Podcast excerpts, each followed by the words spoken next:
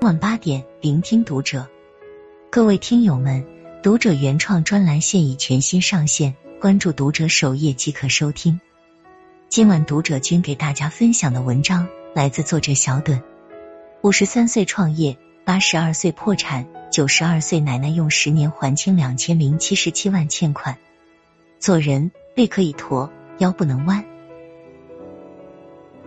前不久。一家卖羽绒服的线下门店冲上热搜。这家羽绒服店的老板是一位名叫陈金英的九十二岁老奶奶。十年前，她因企业经营不善身背巨债，拒绝签订破产申请的她，坚持街头卖衣还债。当时，已八十二岁高龄的她，用此后整整十年时间还清了两千零七十七万元的巨债。如今，她说，因为自己年纪大了。想今年卖完羽绒服就结束了，在这个寒冷的冬天，希望陈金英奶奶的故事成为温暖你我的一股暖流。两千零七十七万元的巨款到底是怎么欠下的呢？三十多年前，正是全民下海经商的火热年代。那时，五十三岁的陈金英正好从丽水镇卫生院退休，在卫生院干了一辈子的他，见过很多风湿病人。一到冬天便被病痛折磨的苦不堪言，他想发明一款药垫背心，让病人穿着背心便能改善身体状况。但可惜这需要申请专门的药品经营资质，门槛极高。于是头脑灵活的陈金英转而将目光瞄准了老年人羽绒服赛道，让老年人穿得起便宜温暖的羽绒服，是他的初心。很快，他用手头的三千元开始创业。随后又招聘了十名剪裁师，成立了一个专门为老年人做羽绒服的小作坊。他将公司命名为“新华”，寓意振兴中华。公司刚起步时不无简陋，家中儿女也完全不支持母亲退休后还要折腾事业。但陈金英硬是靠着几台缝纫机和从外地带回来的羽绒服样品，便投身到了火热的生产中。那是一个大江大河的年代，勤劳勇敢的国人。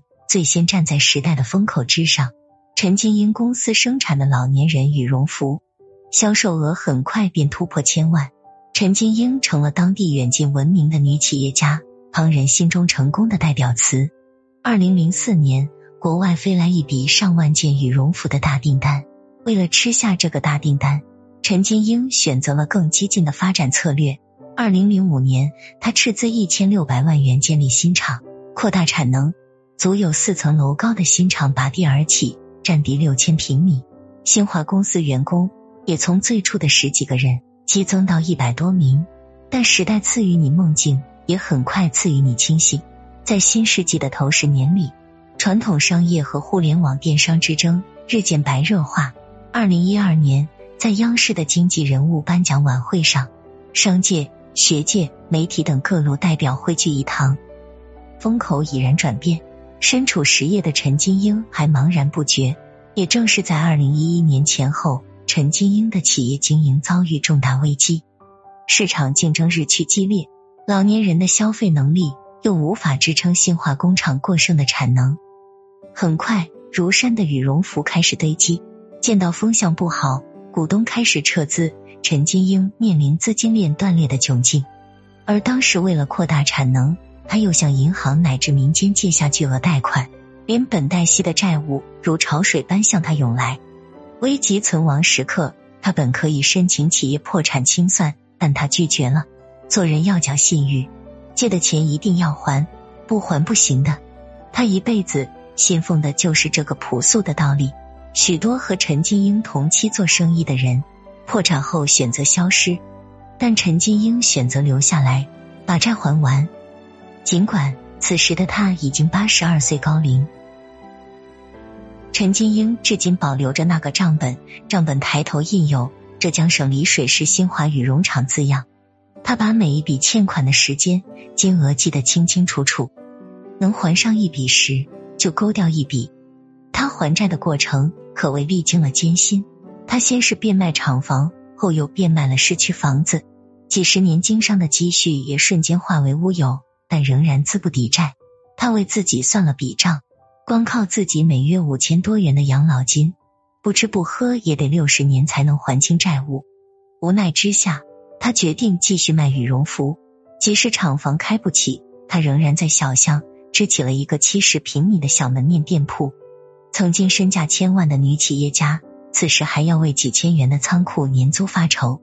市场变化，和他来往的生意人仿佛也失掉了往日的规矩。有人想集中收购，趁机压价，将二十多块一条的裤子压价到十块。陈金英摇摇头，拒绝。不仅是因为收购价跌破了成本，更因为他觉得生意不是这样做的。最惨淡的是，莫过于债主催债。每到年关，就是一堆债主去陈金英家堵门的时候。有一年在家团年，孙子刚塞给陈金英两千元红包，恰逢有人上门讨债，陈金英只得转手将红包交给债主。最危险的一次，他甚至遇到过十多个人上门讹钱。当时八十多岁的他。面不改色的说：“你们要是把我打伤了，一分钱都拿不回去，还要付医药费。你们这么傻的啊？”对方连忙称：“不了不了，我们就是来看看。”陈金英用机智和勇敢顺利化解了一次危机，这也许就是他十年来还债的缩影。有压力不抱怨，有问题想办法，一人做事一人当，自己背负代价，自己寻找出路，这也是他充满阅历的一生的缩影。一九三一年，陈金英出生在丽水的一个农民家庭。农村重男轻女的观念，让他眼看着父母只愿意供哥哥弟弟读书，而他在上完四年小学后，便辍学回家帮着父母干活。等到他十八岁时，他又被父母许配给村里一个农户家的儿子。面对今后面朝黄土背朝天的命运，成年后的他有了底气说不。他努力学医，如愿留在卫生院工作。但是，一个女人一生遭遇的磨难远比想象的多。在卫生院，除了治病救人，她还热衷操心院里的其他大小事务。院里要合并，她就张罗着买木头、水泥。而这样的热心行为，却被领导认为是僭越之举。一个女人、男人办不到的事，她去办，领导生气了。而五十多岁的陈金英选择从卫生院退休，这也成了她创业的一个契机。性格耿介、坚毅的陈金英，一生都昂着头，不屈于父母的枷锁，也不屈于他人的意志。即使身背重债时，他也只云淡风轻的说：“忙起来就顾不上伤心了。”有债主看到他年龄这么大，提出还不上就算了，他仍然坚定的说：“做人要诚信，不管怎样，我都不能失信于人，钱是一定会还的。做人背可以驼，但腰不能弯。”唯有提起老伴时，他才语带哽咽，那是他心底最柔软的地方。二零一一年，老伴还在世时，两人本来梦想去韶山旅游，但是因为还欠着债，陈金英怕落人口舌，只好放弃出行计划。不久，老伴去世，这次未成行的旅游成了陈金英心底永远的遗憾。他说：“此生如果还有机会去韶山，他希望把老伴的相片一起带去。”这也许就是老一辈最朴实的浪漫，也是看似坚硬如铁的陈金英奶奶内心深处的柔情似水。一诺千金，一诺十年。终于在二零二一年，陈金英回到老家，递给侄子七万元现金。他终于还清了最后一笔债务。他用八十二岁后的十年时间，一共还清了两千零七十七万元的欠款。将诚信写进生命里的陈金英。对公益也极为热心，他的慈善事业可以追溯到二十世纪九十年代。在他家里有一本相册，珍藏着这些年他为社会捐款捐物的照片。长江水灾、印度洋海啸，每一次发生大的灾难时，只要他能出一分力，就尽量献一份爱心。当年他做的药店背心因资质问题无法量产时，最终他也选择将几千件背心免费送给患者。二零零三年，他在报纸上看到新闻，一位八十四岁老人靠捡垃圾、吃剩菜饭为生。于是，热心的他又迅速为老人送去羽绒服保暖，并且承担了老人接下来五年的买米钱。即使在自己爆发债务危机后，他还坚持将那位老人送进养老院。在他身上，所有善事都有善终。二零一八年初，陈金英回到曾供职的老竹敬老院。为老人们送上暖冬的问候。二零二二年，也是陈金英开店的最后一个冬天。库房里的衣物，他打算降价出售，能卖多少是多少。这个冬天一过，他会将剩下的库存衣物全部捐赠出去，为他人送温暖的陈金英，自己却因旧房拆迁，至今还住在每月八百元的出租屋里。因为住得远，儿女对他很难照顾周全。和他合住的室友，则是比他还要大两岁的房东老人。生活的清苦，还债的艰辛，也不曾改变他分毫。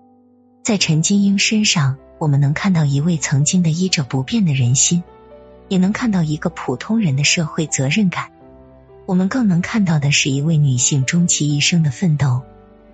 二零一八年时，八十七岁的陈金英还坐在浙江中医药大学的考场中，她想考取中医资格证，重拾就业的同时，也能够与时俱进。为了考证，她每天清晨三点三十分到五点准时看书学习。你很难想象这样一位高龄老人还在燃烧自己。目的只是为了救助更多病人。谁说女性不可以尽情燃烧自己的一生？生命不息，奋斗不止。在这个寒冬，陈金英奶奶的故事注定为更多人带去精神上的力量。关注读者，感恩遇见。